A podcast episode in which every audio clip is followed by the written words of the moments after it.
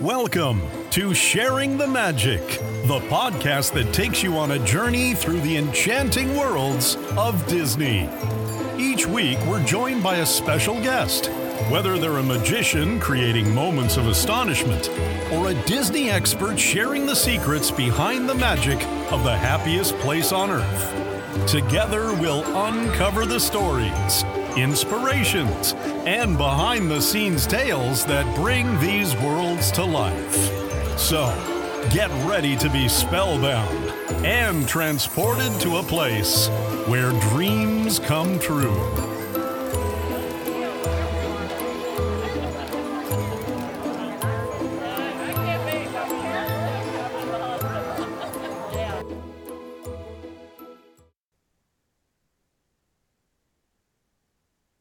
Hello, and welcome to the latest episode of the Sharing the Magic podcast. Our little show is dedicated to all things Disney. Join us as we explore this magical world with some of the best guests. I'm your host, your ghost host, Barry. Our guest tonight is both a fellow Disney podcaster and an accomplished animator and author. We'll introduce him to you in a moment, so sit back for another candid conversation. But first, let's introduce our co host. Joining us tonight, we have everyone's favorite Disney dad, Matt. Matt, how you doing? I'm doing great. I am really excited for tonight's episode. Yeah, it's going to be a good one. Next up, we have the real Lady Divine, Lindsay. Lindsay, how you doing tonight? Hey friends, how's everybody doing tonight? I um, cannot wait to talk to David tonight and 28 more days until I go to Disney. Oh, getting closer, Lindsay. I know. It's under the Wow. 30 day mark. And last, we have the original Goofy Dupe himself, Jeff. Jeff, how you doing tonight? I'm doing good. And I uh like David, we were talking a little bit before how when we have a special guest, I, I just love to to welcome our guests in my my bestest goofy voice I could I can. So oh gosh. Well, we got ourselves a special guest in this here house. David Bossert. Yep. oh, very nice to have you. Hey man it's it's great to be i'm i'm stunned i i was waiting for more i was waiting for the big finale but um the it's great to be on your show guys and gals All right, David. So let's go ahead and jump in uh, to our conversation. Why don't you tell us about your love and how you fell in love with Disney and how um, how how you were just overwhelmed by Disney? Because I I think most Disney people are like that. yeah i you know i i think i'm sort of typical uh, uh of a lot of the colleagues i i got to work with over the years. I i liked animation. I i grew up watching um um, you know, Popeye and uh, Betty Boop cartoons on television, and Warner Brothers and Tom and Jerry and Disney, and uh, and uh, you know, I can remember at an early age seeing Pinocchio in a re-release in the theaters, and I was just absolutely blown away by the movie and just enamored by the film and the fact that it was handcrafted uh, and uh you know and that kind of set me on a path of wanting to to be an artist in some way shape or form um and i kind of focused my efforts on that. Um in high school i did some stop motion. Um i did a lot of sculpture work um you know drawing and all of that. I was fortunate. I had a really great high school art teacher which i think is rare today because they've they've kind of decimated most of the art and music programs at a lot of high schools. But i i was fortunate that i had a really an accomplished um artist uh for a teacher and you know he would have one man shows on long island at galleries and stuff like that and so he really encouraged me uh quite a bit and spent the extra time with me because he knew I was passionate about the art uh, and not just taking it as an easy uh, credit, you know, an elective or something for high school. And um, and, so when I graduated high school, I went to st- the State University of New York at Farmingdale. Uh, and they had a really great advertising art program, and I was going to go into advertising art. Uh, and I wanted to do like animated commercials in New York and um and I took a TV graphics class in my third semester uh, at in that program, and and it was the first time I really made some 2D animation and I just loved it. And around the same time, somebody handed me an article um, about Cal Arts training uh, artists and Mm. uh, you know, so training the next generation Disney artists. And so I said, you know, what the hell? Yeah. I, I I boxed up my portfolio and I sent it UPS because this is like pre-computer days. There was no such thing as personal computers. Yeah. There was no internet. You know, uh, I couldn't set up a website to house my portfolio. Uh, so I, I, I took this big black zip up portfolio case and I, I created a box for it, taped the hell out of it, and sent it UPS out to Cal Arts, and um. And to my surprise, I actually I got accepted. They only accepted 30 students a year into the animation program, and I got accepted into the program and I got a Walt Disney scholarship to go there. And um and I just packed up a crappy Volkswagen Beetle that I had and I drove from, you know, Long Island to Los Angeles and and went to Cal Arts. And um and, and I I you know, it was interesting because the the other 29 students in my freshman class uh, of character animation at Cal Arts, you know, a lot of them were just you know hardcore disney fans you Yeah. know and they were all wanting to work at disney and all of that. And every time somebody would ask me you know what, what are you going to do after you get out of school? I oh i'm going back to new york. I'm going to get into advertising. I'm going to do advertising commercials and da da da da. And you know when i i graduated from cal arts i got a job offer right away from don bluth studios and i and i worked on two video games dragon's lair and space ace which were these early animation uh uh uh video games that that were based on a laser disc Yeah, you I know, think I used to play Space Ace. I've Yeah. got to look this up. I think Yeah, so so I worked on both of those, and then you know that company, you know, Don Bluth went bankrupt. Yeah. Uh, like I think it was I I started working there in June of '83, and it went bankrupt in I th- I want to say March of '84 Okay. because I and I was kind of like, oh, okay, I guess I'll go back to New York. And then a friend of mine said, hey, they're working on the Black Cauldron over at Disney, and they need some additional people in the effects department. And so I sent my book over there, and and Don Hahn hired me.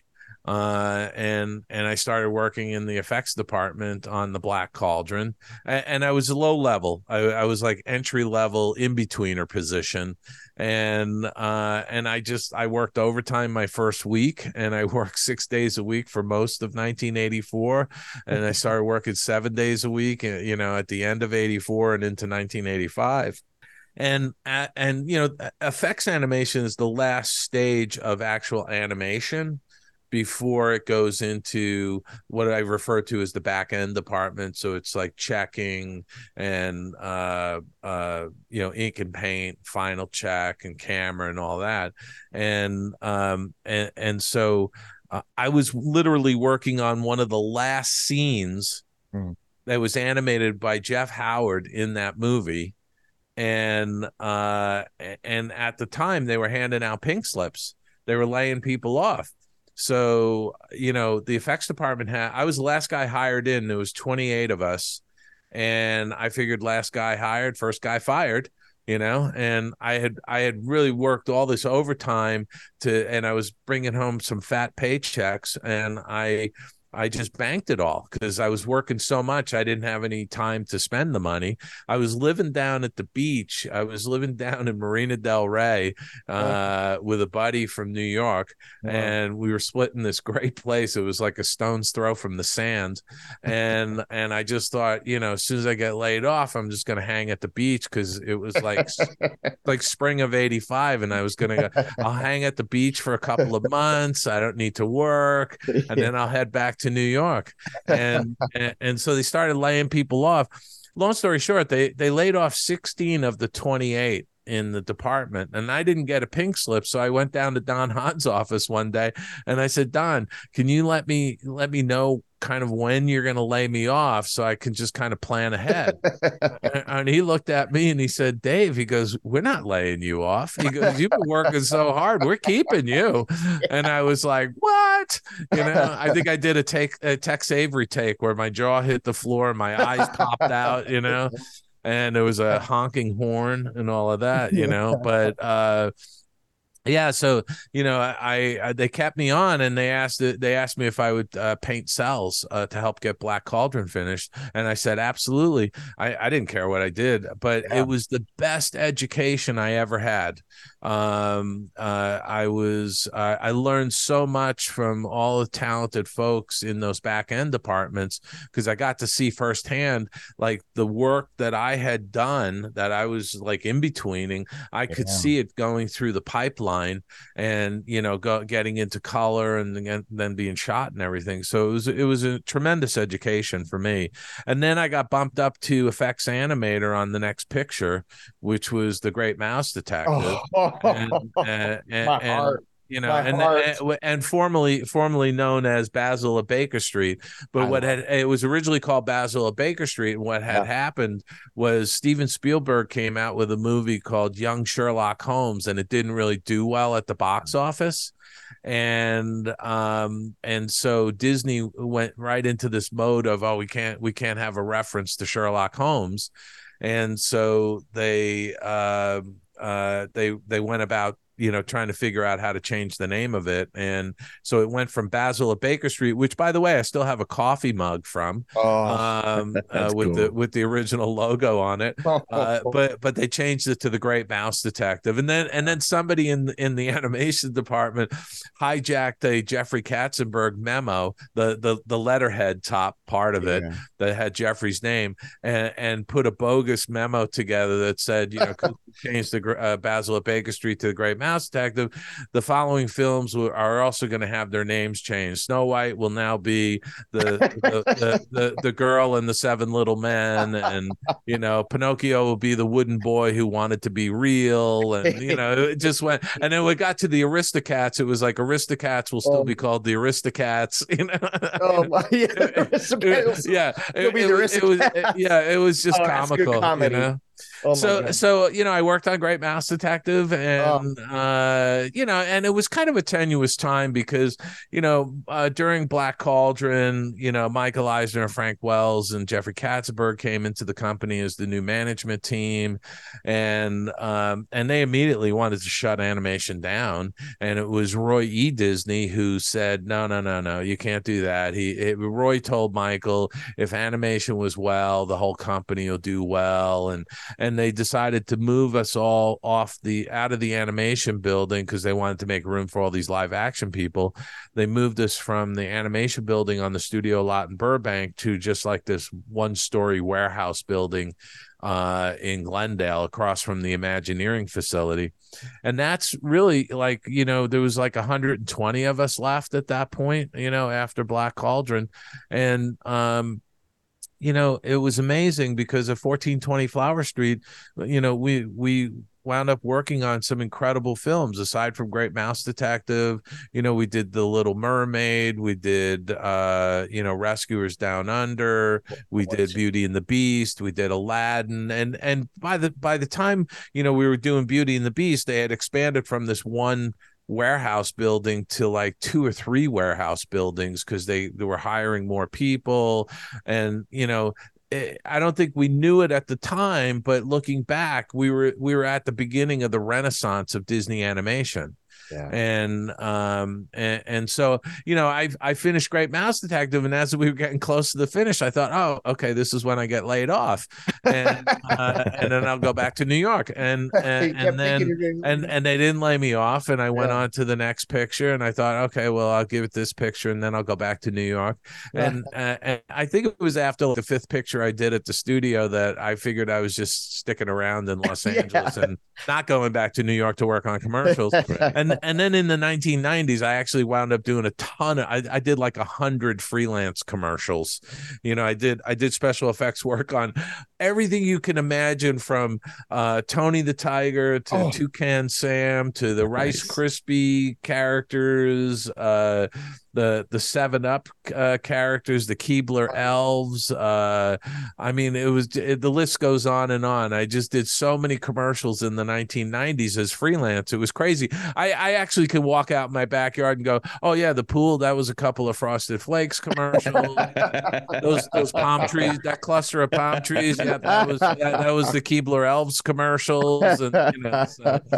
Boy, if I if we if I could just watch all the commercials, like get together like a montage of no and, and, and, you know seriously there there's so many of them. It, it's amazing. I was doing one after another.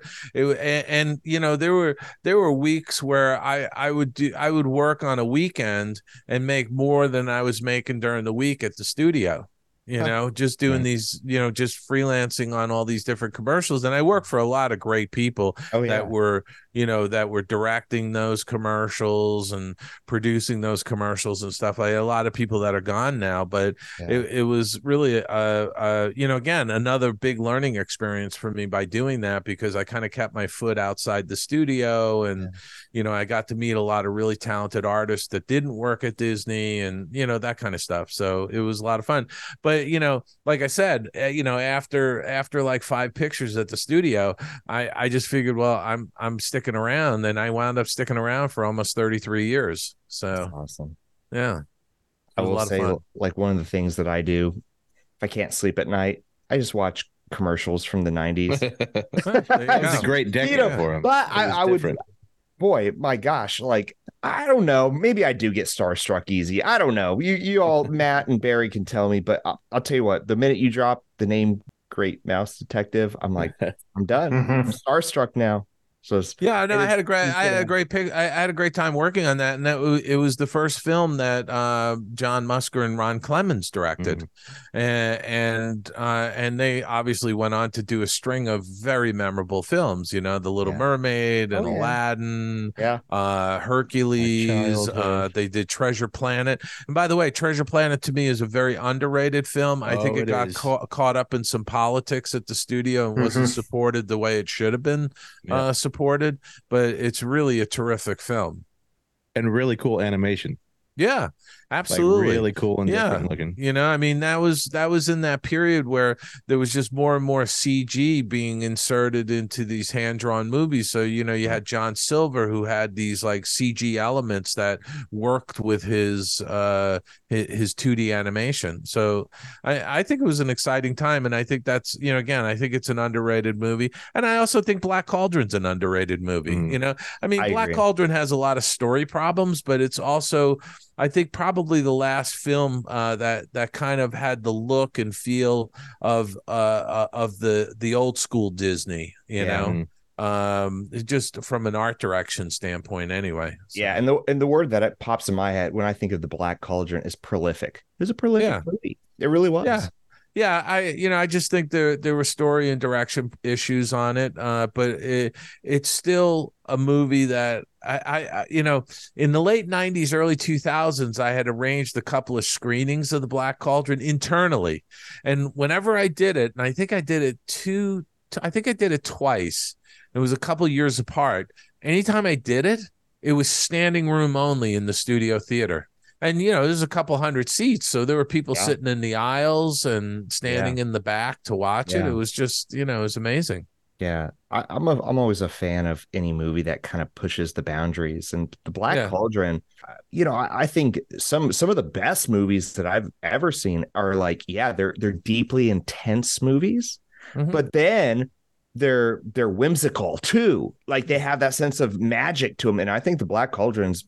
probably just a great example of you know it was so intense they cut out some parts right mm-hmm. and yeah but but that intensity i mean I don't. So I don't know. I don't know if it would be better for worse if you kept that all the parts in. Yeah, I don't know. I, I mean, I but, think the movie. I think the movie was a little bit of a departure. It was the first PG animated film that the mm. studio put out, uh, yeah. and you know, I think there there was a dark side to the to the film. I like that. I like yeah. the dark side. No, you know? I, I I mean, I think I think those kinds of things resonate today. You know, I, look, I uh, yeah. This past Friday night, I was at the El Capitan for a screening of the uh, Nightmare Before Christmas. You know, That's a, that's a great example. you know and and that was a movie when when we finished the you know when that movie was finished and i did a very little part of that i mean i i have a screen credit as a snow animator uh and helped make it snow, snow in halloween town uh but um you know when that movie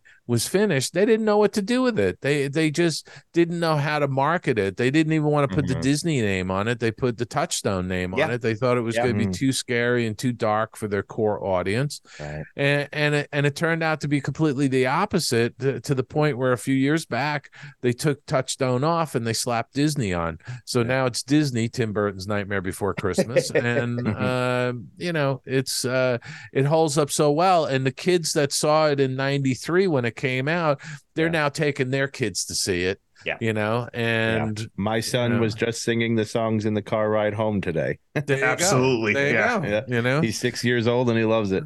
yeah so uh you know it's uh th- you know these films uh resonate and sometimes it just takes a little time for them to resonate uh you know with people. So um but you know certainly nightmare before christmas which by the way i wrote a new book uh tim burton's the nightmare before christmas visual companion from disney editions. And that that book is uh is a complete uh behind the scenes of how the film got made uh department by department in sort of the production timeline.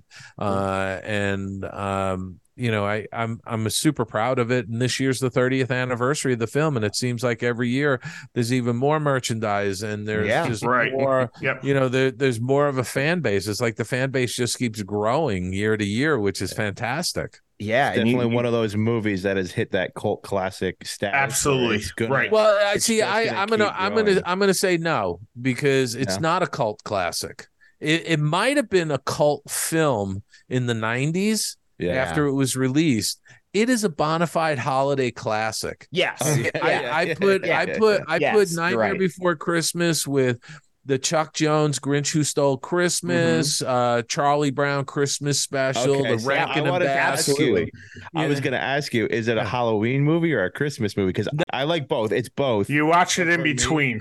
Yeah, Yeah, I, well, I to- like the Christmas part of it. I, I'm I like, I'm the- gonna I'm gonna just say to me it's a kickoff of the holiday season. So Right. when I saw it Friday night, uh, you know, I and and by the way, I went down to the El Cap. I was on stage with Don Hahn. We did a little pre-show to talk about the movie. Then they ran Skeleton Dance, and then uh, uh, Nightmare Before Christmas. And right afterwards, I did a uh, book signing in the theater. And and I I'm gonna tell you, every time I see this movie it's the beginning of the holidays for Yeah. me. You're right. And so Friday night, the holiday season has been kicked off, you know? that is a great way to say it. I yeah. think. It's a I mean, great okay, way so to you say you wrote a we got to guess I guess jump into this part a little bit since you brought it up. You you wrote a book, you did a little bit of the work on it. Do- What's your favorite part of the movie? Because I feel like everybody has something. It's either they they connect with like the character of Jack or Sally, or they just like the animation, or they like st- like. It's so different from a lot of the other st- stories and things that even you know you're saying it's kicking off the holiday season. You don't get Yeah. stories like that for this time of year. So like, what is it about that story? I, I, I really like Act Three. I like the ending of the whole movie. You know, the the climax of of of Jack becoming you know Santa Claus and and sort of taking over because you know he's trying to find something new uh, and he's not sure of who he is. And I think that resonates with a lot of people. They're trying to figure out who they are. Uh, and and sometimes it's obvious and sometimes it's not. But but that whole end section when he comes to realize that he's the pumpkin king and Mhm. that they they have a role you know and uh and i i you know i i love the whole film um the the writing of the book to me was fascinating because i got to spend time you know i interviewed tim uh i spent time with henry selick the director i spent a whole day with him actually recording interviews with him and and he was just incredible and I think a lot of people have to understand the movie was directed by Henry. Uh, there's there's a lot of people out there that think it's Tim. Tim directed Nightmare Before Christmas, but he didn't. It- you know, Tim produced it, and it was Tim's Produced, idea. But Henry's the guy that put it on uh, up on the screen for us. you know and uh and the other the other aspect of it is that um it, it's just this beautifully handcrafted film mm-hmm. you know and, and and from from the songs which uh, you know i spent i spent time with danny elfman interviewing him about each of the songs oh and what his what his creative process was, what his thought process was on each of those songs, and how they came about, and uh, and then you know interviewing all the talented animators. There's only about a dozen core animators that worked on that movie, including one female animator, Angie Glocka. She was the only woman who was a stop motion animator at the time uh, and and and you know talking to the people that did you know sets and uh, puppet fabrication and camera and lighting and stuff like that. Uh, I I mean one of my favorite chapters in the book is puppet puppet fabrication. I just mm-hmm. I just f- find the whole process just you know really fascinating and and yeah. it goes back to my roots of doing sculpture work and stuff. So uh, yeah, it, it's uh, this new book is as thorough as it's going to get on how this movie got put together. I can't wait to read it. I'm gonna. I know. I'm gonna go buy it. It's it. no, I'm serious. I, it's gonna. This is. Uh, it sounds right up my alley because I just I'm so fascinated by by your so, experience and yeah all that. So so Dave, let, let me ask you. Um, when you did work on um the Nightmare Before Christmas, there was also you know other movies made that same way that came out during that time like coraline and also like james and the giant peach um was that was that a big push of that that style of movies that were coming out at the time, or was it? I, I I don't know if I would say it was a big push. I think the only reason why Nightmare Before Christmas got done was because Tim wanted to make it, and Jeffrey wanted to be in the Tim Burton business at the time because you know mm-hmm. Tim had Tim had been fired from Disney years before, and he went to, he went off. He got a uh, his first feature was Pee Wee's Pee Wee's Big Adventure. Oh yeah. Then then, then yeah. he did Beetlejuice. Then he did mm-hmm. Edward Scissorhands, and it was kind of cementing that sort of Burton esque style uh, in yeah. filmmaking, you know. And um, after he did um edward scissorhands he got the first batman at warner brothers. That was a huge hit. And and then he signed to do batman returns. And at that moment he was like the hottest director in hollywood. And so he wanted to do nightmare before christmas because it was something that really stuck with him when he had written the poem and did the character designs and he really wanted to make this movie. And so he you know he reached out to the studio and the studio said well we own it and uh but we'll we would love to do it with you. And that's really how this movie got made. It, it they didn't really care about this film guys. It, it was just um they they didn't care about it f- from the standpoint that it was just a small movie to them you know it was a 25 million dollar budget it, it was, you know, uh, they weren't risking a lot, but they were getting Tim Burton so they could maybe do a live action uh, movie or two with him. And um, uh, and that's why this movie's so successful. It had little oversight from the studio. It was made up in San Francisco with an incredibly talented group of artists, and um, and you know uh, i think when that film finished uh, they wanted to roll on to doing james and the giant peach which henry directed and then i think their their sort of uh, passion the studio's passion for doing uh, stop motion you know, it was kind of petering out because they didn't know what to do with Nightmare. And when Nightmare was released, it didn't get the support it needed. And, you know, they pulled a lot of stuff because it didn't have a big opening weekend. And, you know, uh, there there was a lot of cross currents going on. But James and the Giant Peach was already in production, so they finished that, and then they didn't really yeah. do any more after that. You know, Henry yeah. went off and did Coraline after that, mm-hmm. but he mm-hmm. did Coraline at Laika Studios up in Portland with uh, Travis Knight. So you know, it's it, you know, it's it's an interesting business because yeah. you know if anybody were to look at Nightmare Before Christmas and judge it on its opening release, it, it was kind of a soft release because they didn't really know how to market it. Uh, yeah. but you look at look at how popular that film is and how much money that film has generated, not only in DVD, back VHS, DVD, um, all these special screenings they do, the concerts, the you know the Hollywood Bowl live concerts uh, that they've been doing every year. Um, you know, like I said, the merchandising is off the charts uh and you know it's uh, the overlay they do on the haunted mansion Yeah, There- yeah. there's just so much uh out Right. there that you know if if anybody's wondering what the secret sauce of this movie was Mm. is that it was made by a group of artists who had a vision henry's vision of what he wanted to do with tim's poem and tim's characters and you know um uh if they had supported it it would have done better uh than it did uh but you know again it, it it's it's one of those things that you know don't don't crush the creative process by over managing it is Mhm. is the moral of the story you know so Absolutely.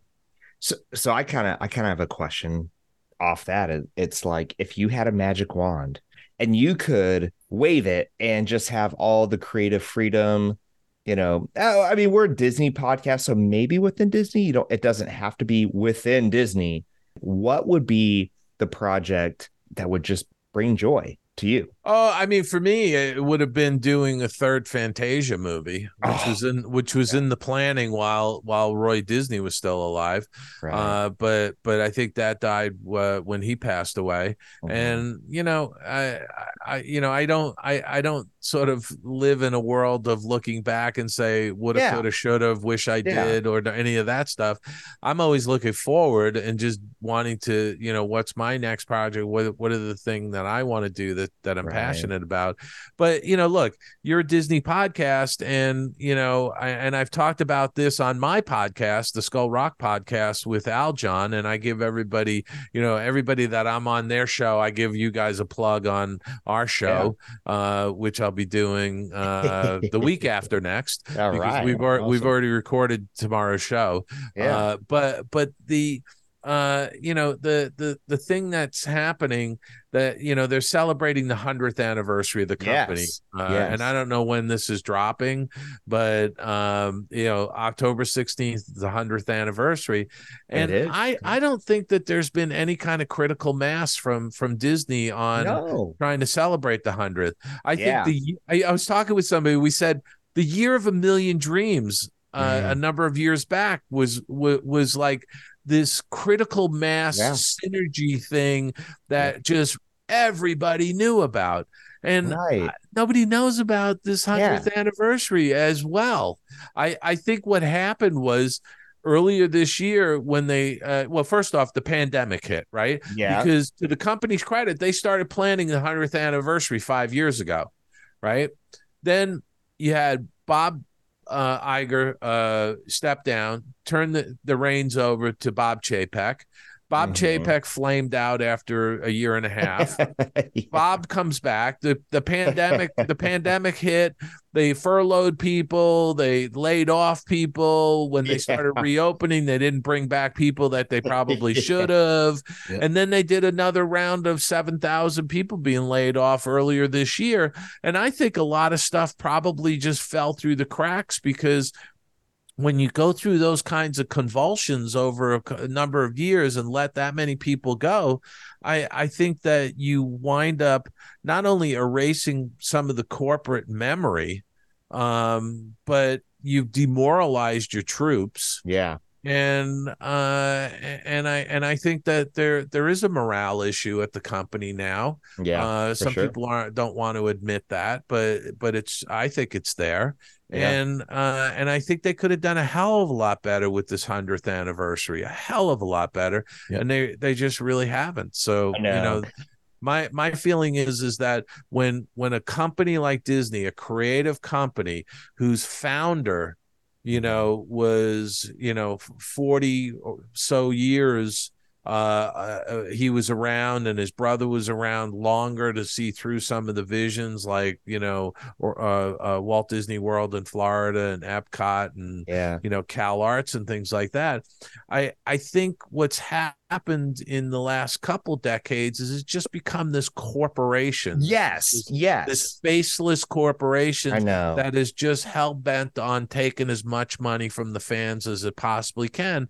And Yeah. I, I and and frankly, I'm going to Yeah. say you you have to have realized this. You Yeah. have to have seen the fact that people like hardcore fans that I know Yeah. that you probably know are starting to sort of step back and go, "What the hell?" Yeah, You that's know? sort of why we're doing this podcast, to be honest. And, and and here's why is because you know there when we're not we always joke around like we're not we're not shills for Disney, but Right. boy do we love the opposite of love isn't hate, it's indifference. And boy, we don't hate. I mean, yeah, we get a little mad, but we're not indifferent to Disney at all. And and you know, we we we meet on the podcast, we share stories, and and we try to be positive because we can sit here and just all day long talk about how Disney this or and and but what we love to do is to interview guests like you and and celebrate. We don't like hmm. to just harp like harp on the bad things. What we'd love to do is celebrate people and the stories and the good things of Disney is what yeah we and, and, and you know the thing i the thing i'll say is that al john and i do the same thing on our podcast yeah you know we heap praise where it's deserved Yeah. but we're also critical where it's deserved and and you know that's- and, yes. and and you know from That's the key. from- it's where it's from my- deserved. yeah and Yeah. and from from my perspective you know there there's a lot of great things about this company about the walt disney company i Yeah. love the history of the walt disney company yes, yes. and how a lot of these things came to be and how things were and aren't anymore and you know attractions that were short-lived or attractions that were long-lived but they decided to take out and all of those kinds of things. I find the history incredibly fascinating but i also i also kind of am frustrated by some of the things i see today. Absolutely. Because again it's uh you know they they've lost so much corporate memory over the last 15 Oh, yeah. 15 years or so Yeah. uh that you know it, it's it's you know there are things happening that they Yeah. don't understand anymore i was talking to al john earlier today about uh some of the new restorations coming out Mhm. and and, it, and it's become very evident to me with some of those restorations that there are people that don't understand the uh, the Disney animation process and when I talk about process I'm talking about the filming process Okay. right because the early films you know like they're coming out with the Snow White restoration tomorrow well the, those films were shot on successive exposure film uh, and it's a black and white film that you take three color records, but they're three black and white color records Yeah. of each frame. Right? Right. and and each one of those black and white frames is put through a particular color filter right and that's the technicolor process uh, uh, to some degree but you are essentially using this SE film stock that picks up contrast and picks up saturation. So the artist painted the artwork for what it would look like on the film, not what it would look like if you just look at the background yeah. right? And so i'm hearing reports that people were looking at the backgrounds in in the animation research library and then trying to match what they were looking at on these things and then injecting their own particular uh view of the world. Yeah. And, and and i think that's wrong because do they too. don't really fully understand the process no. and and what those backgrounds translated to once they were shot in SE because they picked up contrast, they picked up saturation, and and and what the artistic intent was. Yeah. So you know you have the that kind of stuff happening now, which Oh, is just you know I mean the Cinder, the Cinderella uh, uh, restoration's a disaster. It's Mhm. too bright. If you've Yeah. seen the new version, Yeah. it's way too bright, and it's it's somebody else's version of what they want Yeah. the film to look like, right but it's not what the artists who made the movie wanted that film That's to right. look like. And, what I was going to say, there's a hubris to that, right? So, like, Yeah. there's a hubris. So, Yeah. you know, you get there and and you there's a presupposition, and the presupposition is, I'm better than this person, and I, in my time and space and history, well, I I don't I don't care about what they're doing or or their perspective or their worldview or or how they did art because you know, th- this is the dark side to progressivism sometimes is that we always think that time, whether you're an artist or whatever it is, it moves in this linear fashion in which because I'm at this place in history, I can always look back and judge and and feel good about myself in a, a very egotistical way that what I do because I live in a in a in this time is better than what happened before me. And I think that is wrong. I think, you know, you should look back in um time space history of uh, you know we we do that with disney you know we look back at walt sometimes and and yeah walt was a product of his time and all those things and that's fine but we look back not in a place of of hubris but we look back in a place of what can we actually learn from the past what can we learn and art is the same way i feel yeah. No, and I, I agree with you. I mean, look, I was involved in some restorations in the early 2000s, and we had the ability to bring in original filmmakers, you yeah. know, Frank Thomas, Ollie Johnston, uh, Tyrus Wong when we were working on Bambi, you know, and so you're getting the filmmakers' input, uh, yes. which to me, once that was done, there's no reason to go back into those films again uh, and try and do something more. Just because somebody says, "Oh, I want Cinderella to be brighter," doesn't mean right. that's the right thing to do. Right. Or I want Cinderella's right. hair to be, you know, blonder. Uh, that yeah. that's you know the the wrong approach. I think that's a very selfish approach by yeah. an individual or two, uh, as opposed to actually respecting what the original filmmakers and what their intent was. Yes, you know? Yeah. so well, well that, said well that, said. that that that's my my view of the world uh, for for you know what it's worth you know?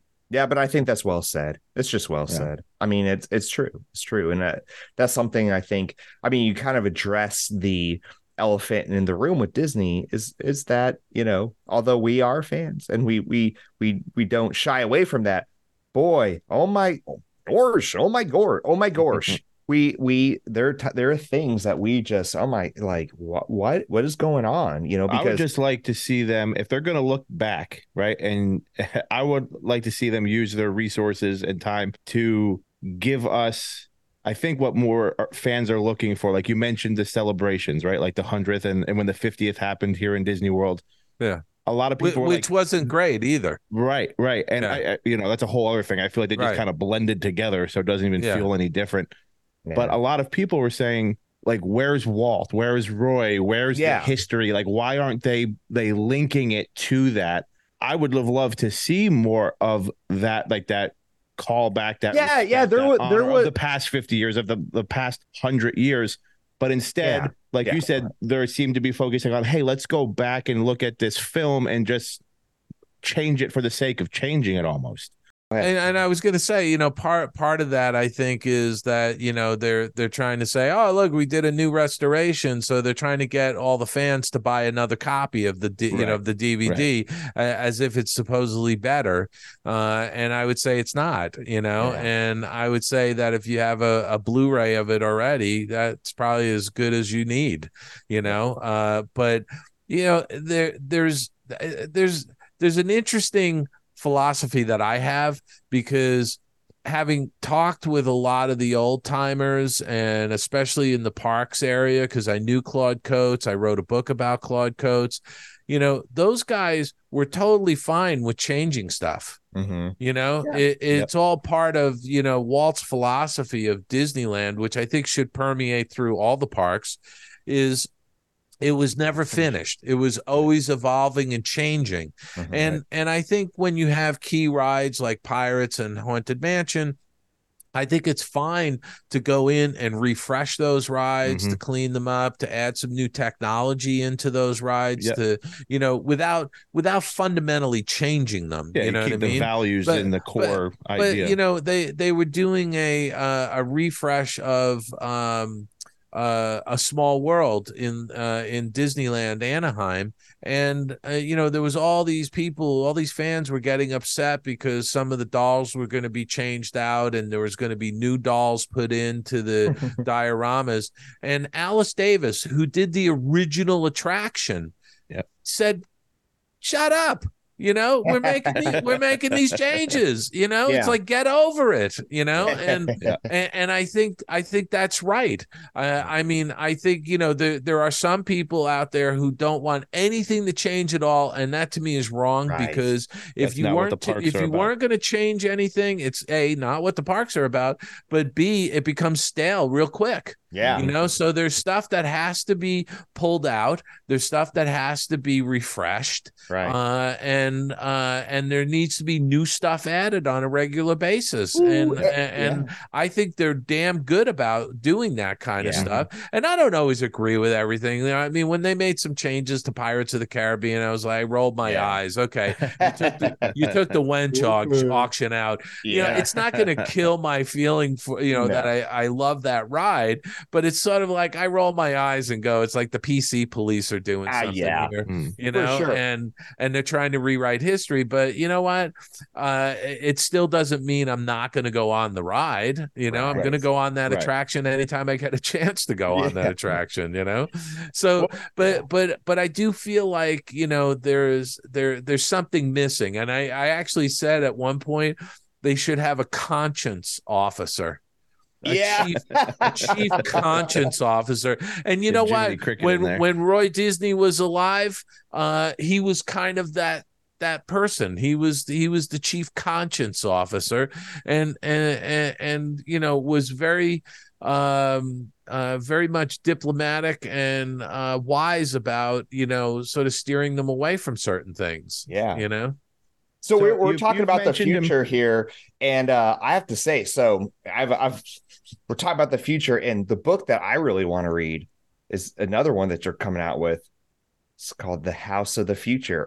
the house of the, the house of the future Yeah. the house of the future walt disney mit and Monsanto. I know. It's vision just of what a, tomorrow what a segue. I'm like, tell, Dave, tell us about that. This is this is the house of the future and Right. and Okay. and this is this is a stylized sort of like vintage ride poster Yeah. kind of uh, I know it's uh, beautiful. I love you know those. Yeah. and, and, and by the way it's a piece of fan art I, I i when i was researching the book i stumbled across it i reached out to the artist uh who lives in pennsylvania andy and I didn't know him from a hole in the wall. I don't, you know, I, I, I just said, "Hey, I really like this. I'm writing a book on the House of the Future." Yeah. I said, "Can I license it from you?"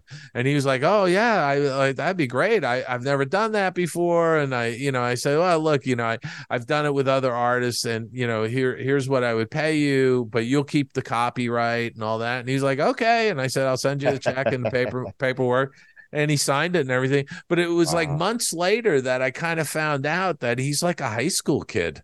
oh wow. Yeah, and and he was like he he said Good I really him. appreciate you encouraging me to go into art and pursue my art and all this stuff. so and So I just cool. thought to myself, wow, that's awesome. You know, Yeah, it was uh he's a very talented guy.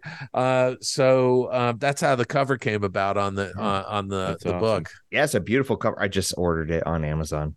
I just, Oh, I just hit, I, I, I would have click. given, wait a second. I was just going to give you a, a a discount code Oh, if it's you so- and you could have gotten a signed copy for Oh less. no, I gotta get a signed. That's Oh, okay. yeah, it's too get- I'll late. do- okay. I'll be doing Of that. the other your other book though. I will. yeah, I'll no, your- no. listen, guys, if you go to the oldmillpress.com, the oldmillpress.com, We'll put it in the link. and and then use the code friend five F R I E N D, all caps Okay. five.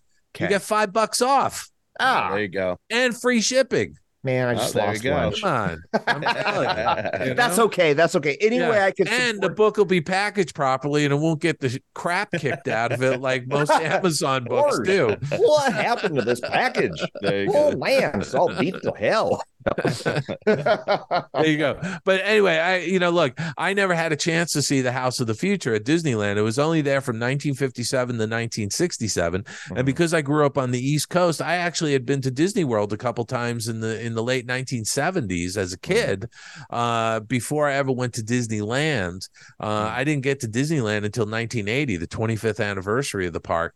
So you know, for me, it was an attraction. I I, I always loved the design of it. Uh, uh, it, I you know the little bits and pieces and photos that I saw of it, I I was always you know enamored by, and uh, and so I just decided, you know what, I I'm writing books and I I'm I'm sort of picking and choosing the topics I want to write about, and I decided a couple years ago I want to write a book on the House of the Future because there was nothing ever written about it in Right. depth. You Yeah. know, there was there was little things that were you know a half dozen or ten paragraphs on it, and you know, and and the one thing about a lot of those is they got uh there was a a, a well known picture uh that everybody said was uh Hamilton and Goody, the architects.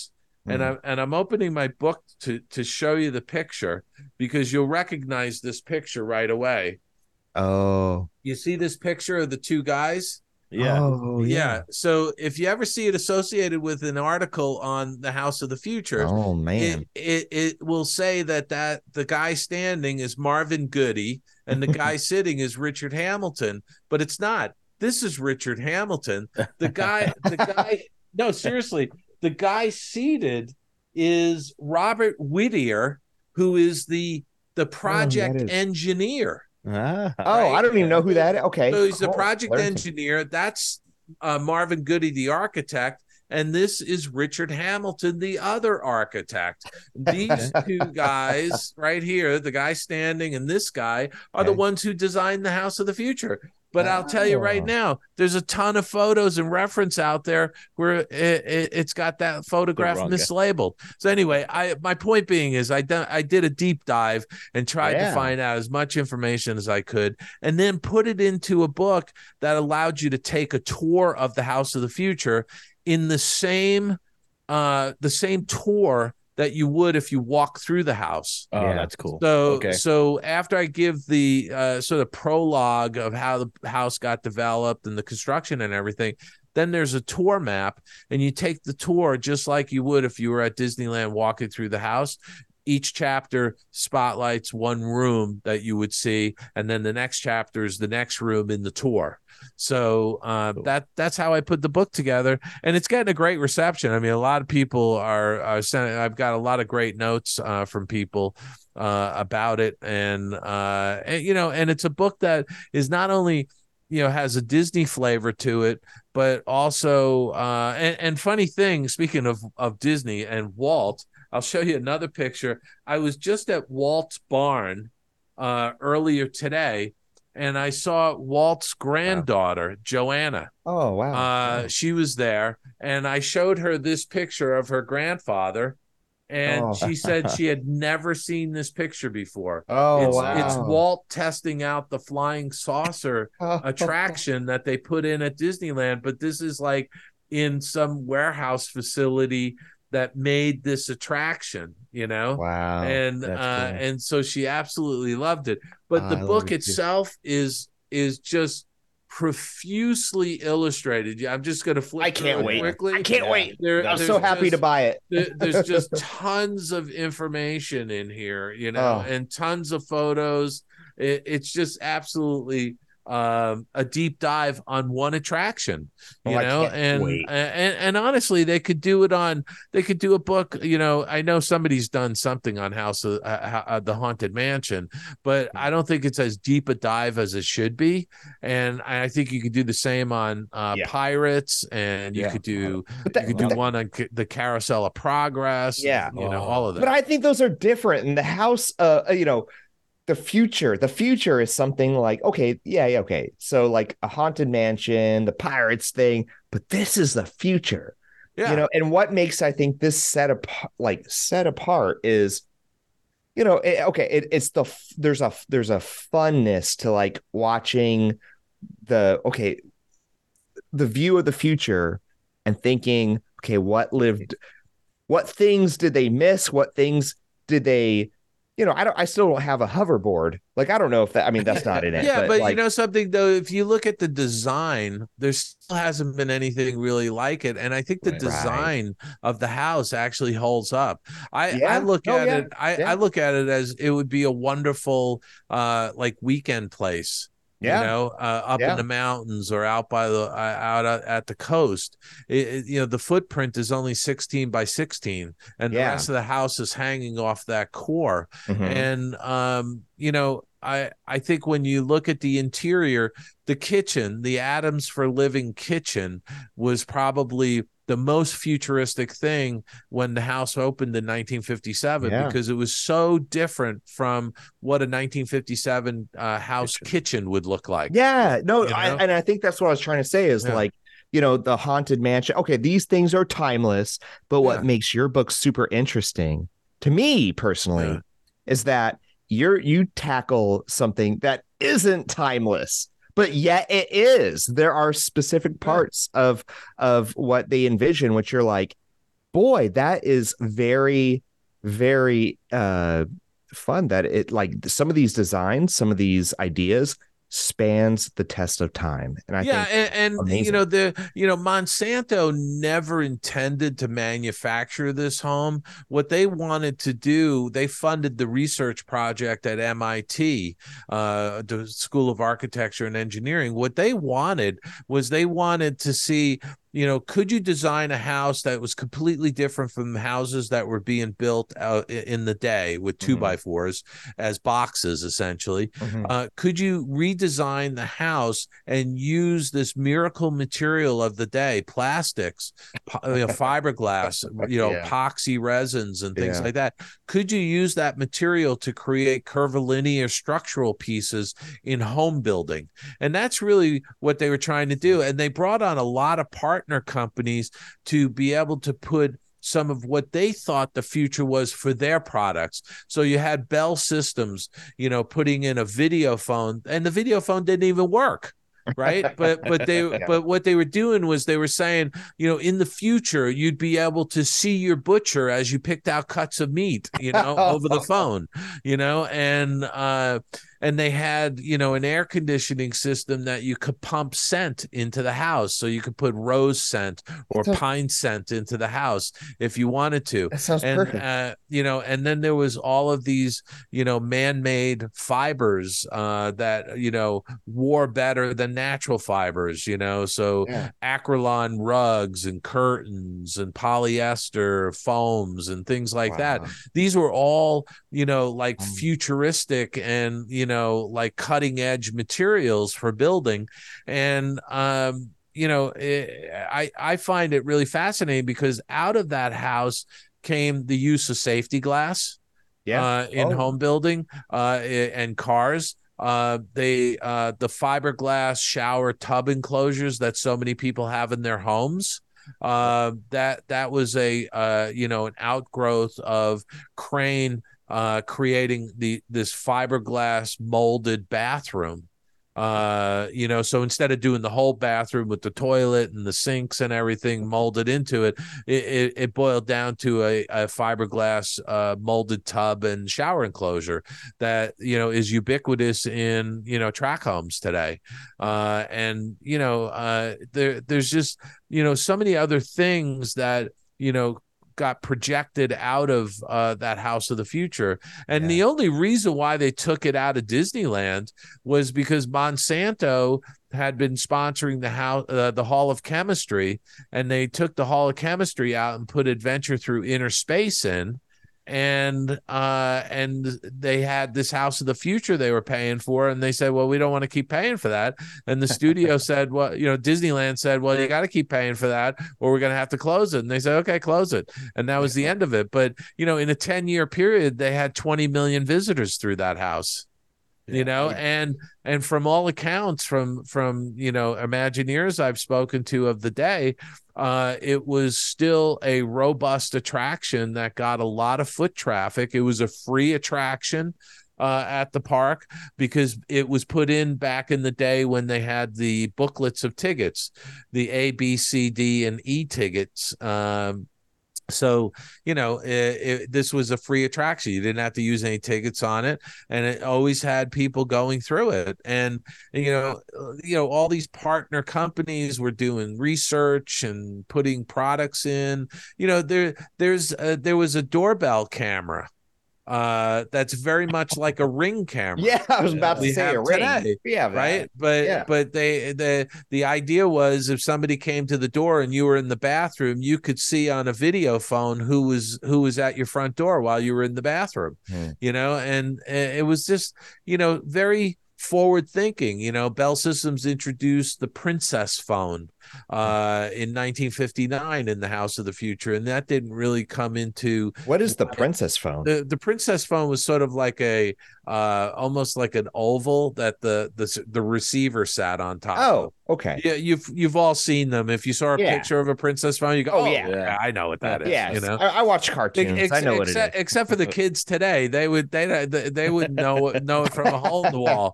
It would be like you know, there's no button to put the car window down. What's this crank on the side? You know, You gotta. uh, I know. So anyway, um, but you know, there was a lot of really cool things, and there was a lot of incredible furniture designers whose uh, furniture pieces were in the House of the Future. George Nelson, who was a design director at Herman Miller, um, and the Eames chairs, which a lot, a lot of people are familiar with. Uh, then they're still being made today. A lot of the furniture pieces that were in the House of the Future are still being manufactured today. The swag leg desk, the coconut lounge chair, the the miniature cabinet uh, that that's in the uh, family room of the House of the Future. You know, those things are still available on the Herman Miller website. So um, you know, I just I I I was just enamored by it all, and uh, and that's why I wrote the book.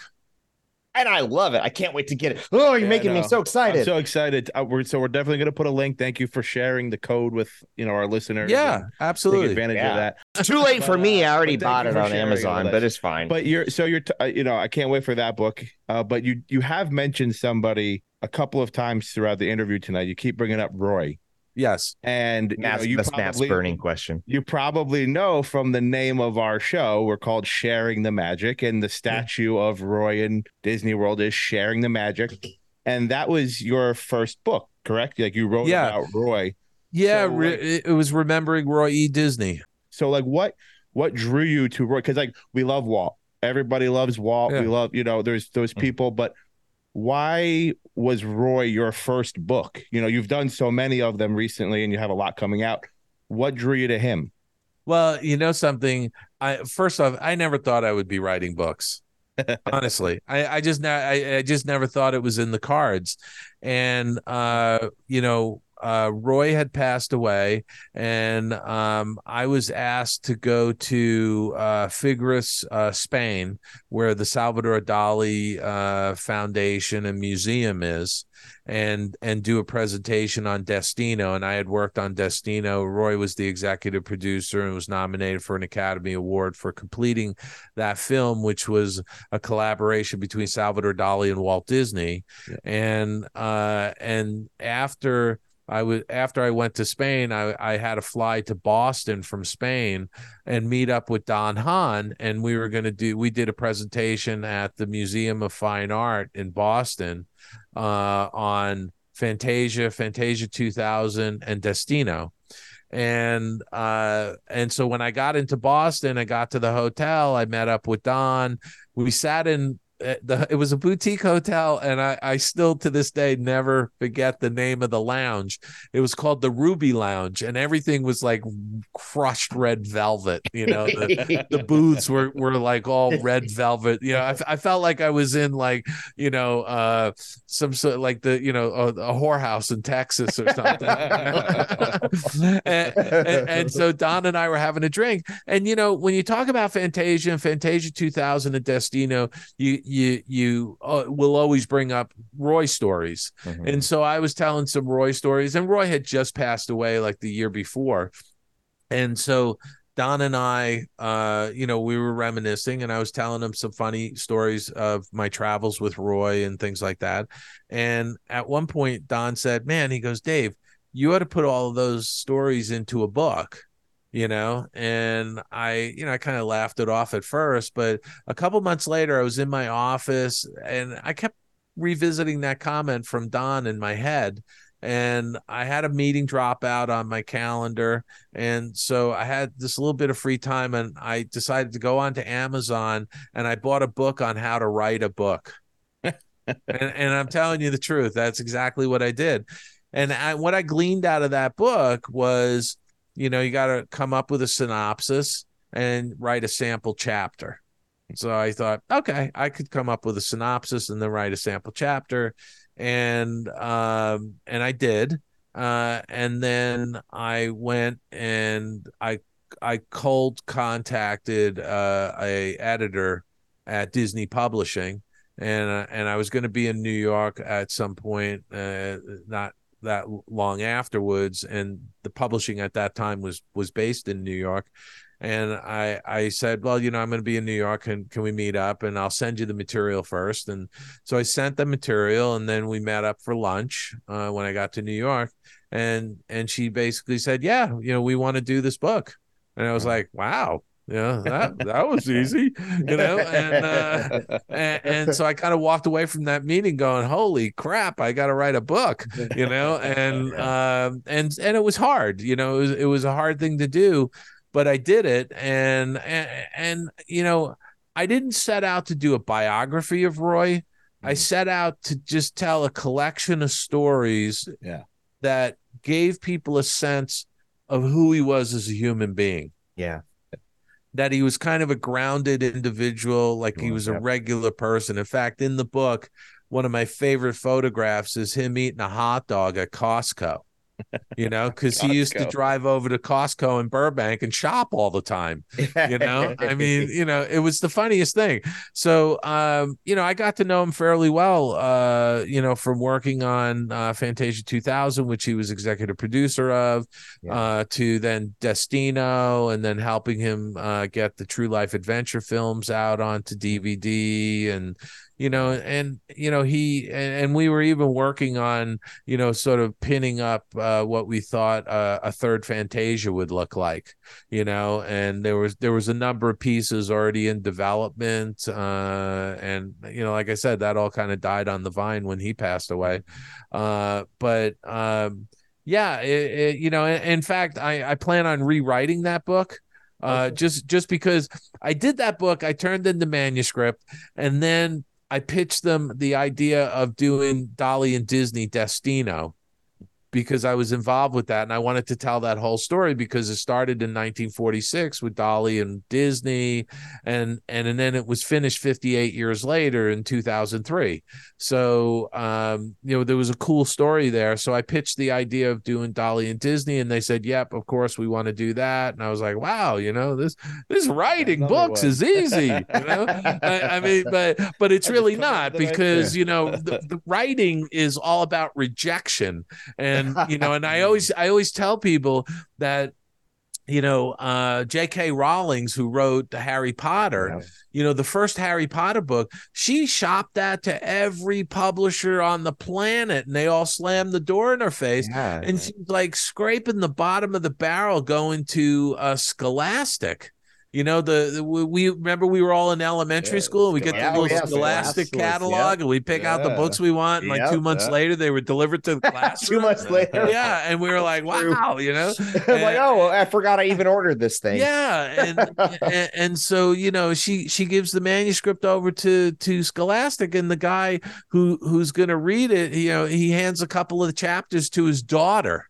Hmm. And his daughter reads it and goes, Oh, I love this. Is there more? Can I read more? And he's like, Well, my daughter likes this. I guess we'll sign J.K. Rowlings, you know? Yeah. and, and it's like, oh my god scholastic is publishing like one of the you know all-time biggest you know book Yeah. series in Yeah. the world you know Yeah. so you know it's uh, the book business is just a very fickle crazy It you is. know uh biz business that is you know it's so subjective what they publish and what they don't publish and all of that stuff so you know um eh, I- but i lucked out because i now I, I i turned in a book that was being published i got a contract to do a second book and and then on that second book i i really felt like i needed to sort of beef up my writing skills. Mm. and so i enrolled at the ucla writers program. And I went I went at night through the writers program uh, over like a three and a half year period, uh, I I got a certificate in creative writing and I got a certificate in fiction writing uh, Okay. through the program. I met a lot of really great people through that program, uh, and you know, uh, just I, I've just continued writing, and I and I do personally feel like my you know it, you do something over and over and continue to do it, you get better at it. Hopefully, Yeah. you know. Yeah. Uh, but you know, I know this from being an artist. The more you draw, the better you get. Yep. You know, the better your eye is uh, in designing things and all of that. And it's the same with writing. The more you write, the better you're going to get at it. And and so I feel like you know a lot of my books have have you know, built on top of each other and and have improved.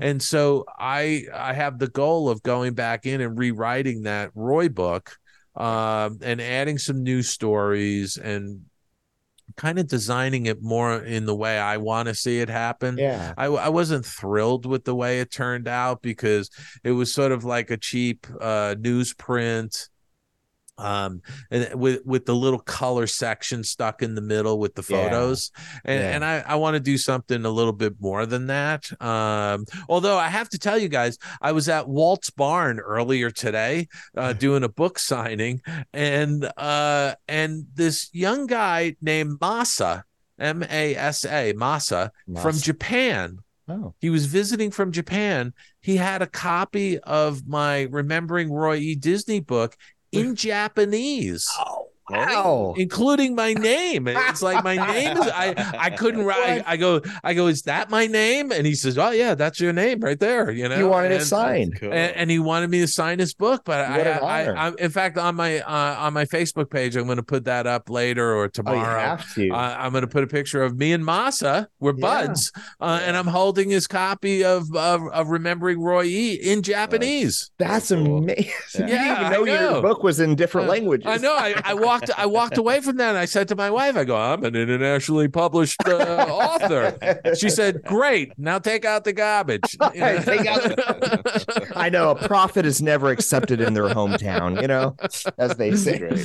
So, so anyway, uh, you know, it, it, it's you know, it, it again, it's an evolution of of being an artist. You're constantly growing, you're constantly learning, and Yeah. that's what I'm doing with all these books. And I, I and I'm doing books I want to do that I'm interested in, and Yeah. you know, and I have a whole list of books I want to do over the, you know, I, you know, the rewrite of the Roy E. Disney book is for 2030, the 100th anniversary of Roy's birth yeah. you know so Yeah. it's like I, I i'm just sort of picking and choosing these projects and going yeah you know i want to redo that and oh Yeah. i want to do this and That's you know this is kind of a cool thing and Yeah. you know and, and that's kind of where i am right now from a creative standpoint because i'm just having a ball and what and what better person to do that than you that has well that I, inside I mean I'm, experience? I'm i'm actually sure there's probably better people I don't know. me I mean, do it. maybe, but not but, really. but i happen to be the guy that's saying ah i'm gonna do that you know There's not many of you, Uh, man. There's not really. There's not that many of you. And and the thing is, it's like you you do have this sort of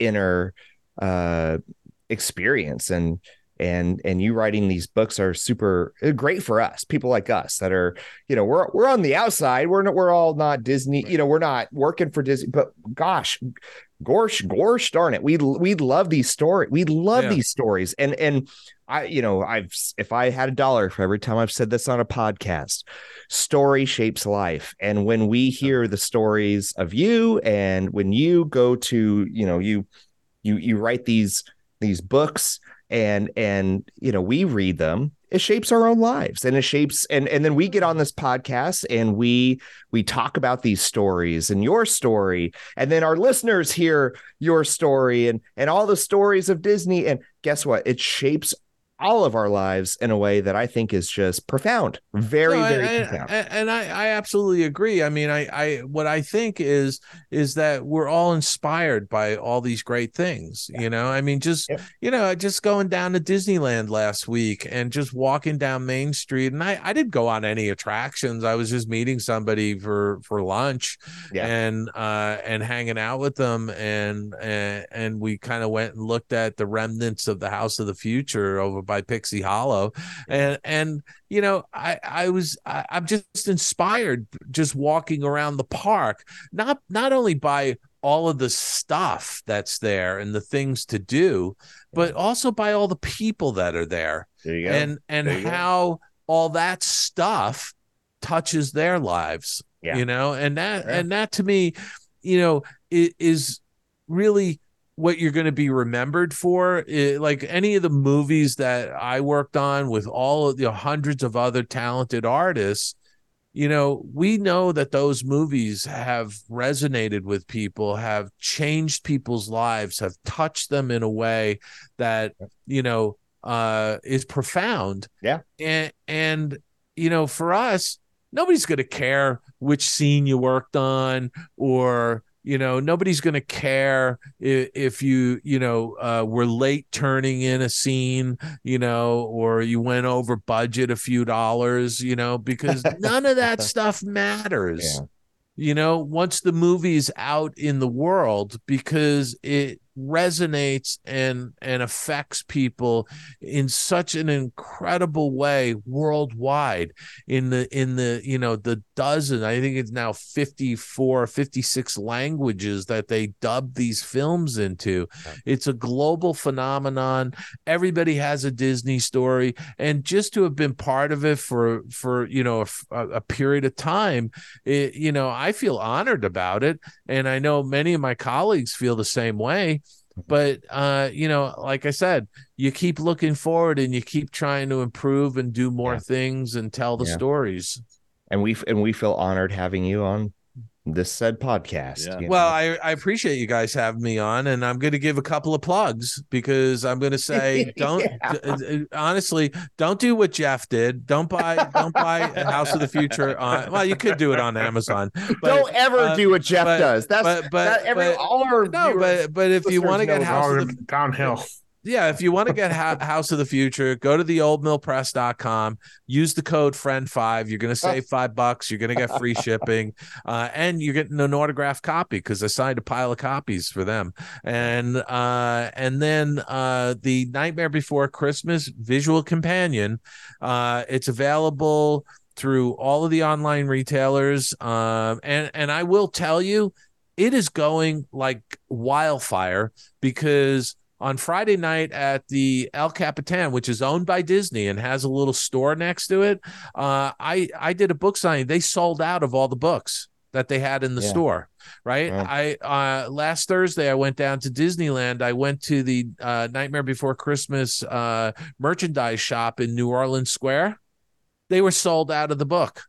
Oh wow. All right, Whi- Dave, which so I is gotta kick crazy. you off the podcast so I can go order this. Right Yeah, no, so so uh, you know i know in some instances it's back ordered but i would just encourage you and and by the way if you buy the book on amazon please do a review after you get it uh Yes. jeff house of the future it releases tuesday tuesday uh october uh 16th is the official release date to Yeah. the public when you get the book do a do a review and i would encourage all your listeners if you order these books and if you order them online through any of the on- online retailers especially amazon please give it a review if you can and, and you're gonna i look i hope you look forward to my review because not only i won't put this in the review not only do you have one of the best backgrounds or one of the best backgrounds i've ever seen of of any guest we've had but i bet i just think your book's going to be phenomenal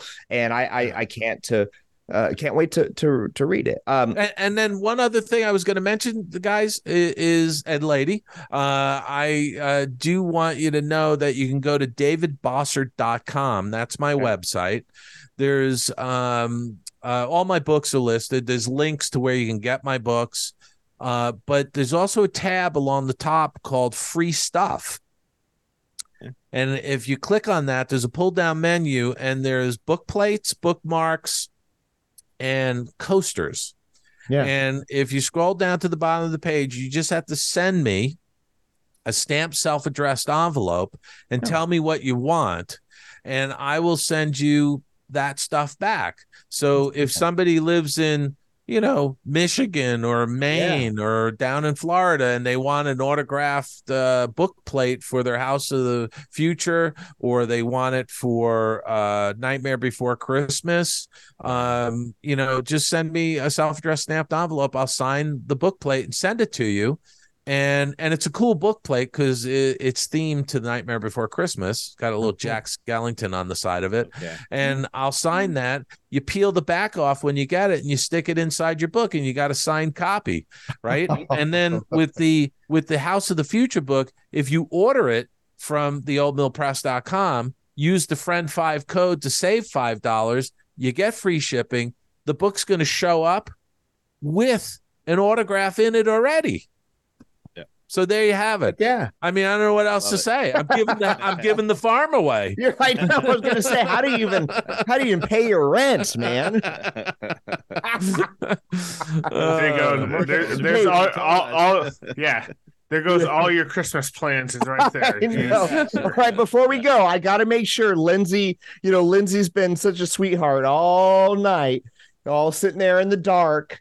I just, if, Yep. if- Dave, do you mind answering one more question? yeah, I, I'm going to do it, but I want to show you this. Yeah. See Yes. this? Yes. Yes. That's oh, the that's so House of the. Future. No. It's only available through the oldmillpress.com. that so if That's if you're our listeners, that is a pop up book.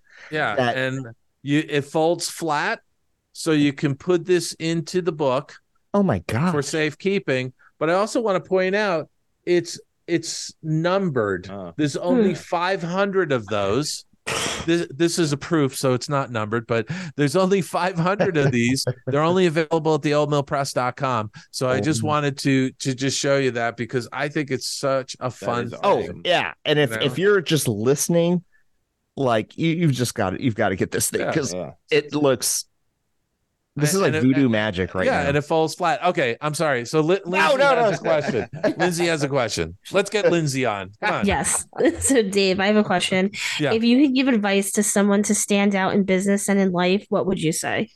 uh never say no and i'll and i'll tell you why um so early on in my career i got to work with a really great guy john uh john emerson really talented at the time he was at the company for like i think 45 years Mhm. uh so he was kind of like at the end of his career when i was at the beginning of mine and i I asked him once. I said, "John, what do you what do you attribute the longevity to? Uh, you know, working here?" And he said to me, "He goes, wow, I always said yes." I go, "Well, what do you mean?" He said, "Anytime somebody came into my office and said, John, can you do blah blah blah?" He said, "I would just say yeah." And he goes, and then when they left the, o- you know, when they left my office, I'd go, "Holy crap, I don't know how to do that. I got to go figure that out." And he went and fi- and he went and figured it out, right? And and so for me, you know, my whole my whole career after that was one of, yeah, let's do it, and we'll go figure it out, even if we didn't know how to do it. We we went and figured it out, and it always worked out because you were motivated to to do it and to learn something new and to figure out how to do something. And and that's how i got into writing books. That's how i headed special projects i you know when when when uh, i finished fantasia 2000 there really wasn't anything that i really wanted to go on to as far as the next film. And the president of the division tom schumacher at the time uh, said hey you know we got this request to do this. Can you handle it? And i said sure. And i went and figured out how to do it. And then he gave me another project and it was another thing i had never done before and i figured out how to do it. And i did and and, and before you knew it it kind of constituted into a special projects unit i ultimately was managing like 18 people in the unit and we were doing projects for the company all over the world. And so you know for me it, it it's really about putting your fear aside. You know there there's so many people over the years who I've gone in and said hey you know I'd really like you to work on such and such and they sat there and uh, oh, I, I don't think I can do that. I don't know how to do that you know and and and they they were just down on themselves. And and I think you really have to be uh you you you have to believe in yourself first because if you don't no one else is gonna you Yeah. know and you have to sit there and say okay i don't know how to do something and i'm not afraid to say i'll help you do it or i will do it but i'm to learn how to do it you know or i'm to ask questions or whatever it is Yeah. but you go off and you do it you know now i'm not saying you know you're going to write programming for you know a rocket and you know somebody comes in and says hey can you do oh yeah i can write that. Gee i only did like gaming code but i guess i'll try and do it for this rocket to mars. No, but you know what i'm saying? It's like yes. things that you know at work or whatever you know if somebody comes along and says hey can you do this? and you go well i haven't done it before but i'm willing to try or i you know if you can give me a little direction i can do that you Yeah. know as opposed to recoiling and saying oh i've never done that before. No i shouldn't be the person to do it. Mm. you know i think there's the you know there's something to be said about you know sort of learning on the job. I i refer to it as the john wayne school of swimming. You take the kid who doesn't know how to swim and you throw him in the deep end and he's Yeah. going to learn how to swim really fast Yeah. you know Yeah. so you know so i guess i i That's guess it. that's kind of my advice uh um uh, to to the folks out there is that good lindsay That's amazing. It is amazing, and I, that's a wonderful place to like wrap it up because I think because that to be Lindsay Lindsay with the with the win with that question because I think Thanks, that Jeff. was Question at the end. just that was and such a great answer. That's what I would say. It was a good question lindsay thank you for bringing sanity to this podcast Thank you, Dave. All right, with that, Well- Barry, take us home. well, hang on one sec. So, Dave, Yeah, go ahead. uh, Yeah. you also have a, a podcast, right? You wanna, you wanna? Oh yeah, tell you know listeners where they something, can guys. to? Yeah, and I, I'm going to give you guys a shout out as well. But um, uh, you know, a funny, quick story about that. Uh, in in the summer of 2020, at the height of the pandemic, I was uh, I was doing the circuit with my 3D Disneyland book. Uh, and you know, and and uh, you couldn't have planned it better. My tagline was 3D Disneyland, where the park is always open, and this is when all the parks were closed. You know, so a- anyway, um, I I I did Aljon's Disney List podcast, yeah. And uh, and we we just hit it off like we really clicked, and uh, and I sent him a nice email afterwards saying, hey, thanks for having me on. I really enjoyed myself because I did. I really enjoyed myself on the podcast, Mm. and uh, and he wrote back. He said, man, he goes, it was a blast. Thanks for coming on. You should do your own podcast. And then I wrote back to him and I said, Hey, thanks. I've had a lot of people at, you know, tell me I should do a podcast. And I said, but if I did one, I would do it with you. And then, and I was just kind of being flip about it. And Yeah. he wrote back, he says, Man, if you're serious, he goes, I will do a podcast with you. And that's how the Skull Rock podcast was, uh, you know, came about. And that was August of 2020. And we did our first show uh, in the first week of October of 2020. So this month is our uh, is our three years that we've been doing the show. Oh, you know? congratulations! Yeah, Oh and gosh. and and we've had such great guests. And you know, Aljon is, is is the wizard behind the curtain, so to speak. Mm-hmm. Not only does he have a great FM radio voice, and he's a music guy and everything, Nice. but you know, he's the one that does all the you know putting it up on all the podcast platforms. oh and yeah, that's that's it- tough. and he does the cutting of you know cuts the show together and everything and and i'm i'm Mhm. just i'm riding his coattails i i just i just book guests and you know and have fun talking with him every week so uh but it, it's it's really a uh, a fun podcast and it's kind of an oral history of animation and uh imagineering and stuff like that so Oh my gosh, I'm hooked. Awesome. so, but uh, the skullrockpodcast.com. Uh, well, Skull Rock Podcast, you can find it on any of the platforms Apple, Okay. Spotify, Audible, There. Amazon. You if you got if you got one of those devices like I have in my office, so I'm not going to use her name. Uh, you know, you use You can literally name. just put a tinfoil hat and Yeah, it'll yeah. just come You, to your you brain. use her name and you just ask for the latest uh, latest episode of Skull Rock Podcast, and, and she'll play, she'll play it. You know. So Cool. anyway, I do thank you guys for be uh, for having Oh, me on your our show. I pleasure. Really appreciate Yeah, it. Thank you. Yeah, course. it, it- well, our it's, pleasure. Nice to have it's you. the Skull Rock podcast. It comes after sharing the Magic podcast in alphabetical order. Just That's right. A- Oh, absolutely. yeah, rock. yeah. Yeah. So it's a supplement to the sharing of the magic. Right. you know? yeah, and I and I've listened to Aljon uh, with his other podcasts like uh, years ago when he used to do it. Um, all and he he's just his voice is just so uh, silky smooth. It's just isn't it? I you Yeah. know it's it's fantastic. It really is. And, and by the way, he did the Disney List podcast. He does uh, with his wife Kristen and a guy named Bubba, and I'm not making that up. Um, they do dining at Disney, all about the food at the parks. So nice. I never met a Bubba I didn't like. a, sha- a shameless plug for dining at Disney. there you go. All right. Right. See, see, I won't do a I won't do a podcast without Jeff or Matt. so What about Lindsay? or Lindsay, we Okay. we're we're all in this together. All right. We're, Well, we're- listen, guys, and Lindsay, uh, I had a fantastic time uh, being on Share the Magic. Thank you very much uh, Yes, for inviting our- me our- on. Uh, it was a lot of fun. I hope you put all the links in your show notes for everybody. Oh, we and, will. We uh, will. And, and uh, just all your listeners, use the friend five code at the oldmillpress.com. Uh, don't be like Jeff. I was waiting for that. That is the best advice of the night. Anyway, thanks, guys. I appreciate it. Yes, sir. Yes, sir. Yes, sir. Have a good one. We want to thank you all for tuning into another incredible episode of Sharing the Magic. As always, please hit that follow button to stay up to date on the latest episodes and tell all your friends to tune in wherever they listen to awesome podcasts like this one. You can also find us on Facebook, Instagram, and TikTok at Sharing the Magic Pod. And until next time, keep sharing the magic.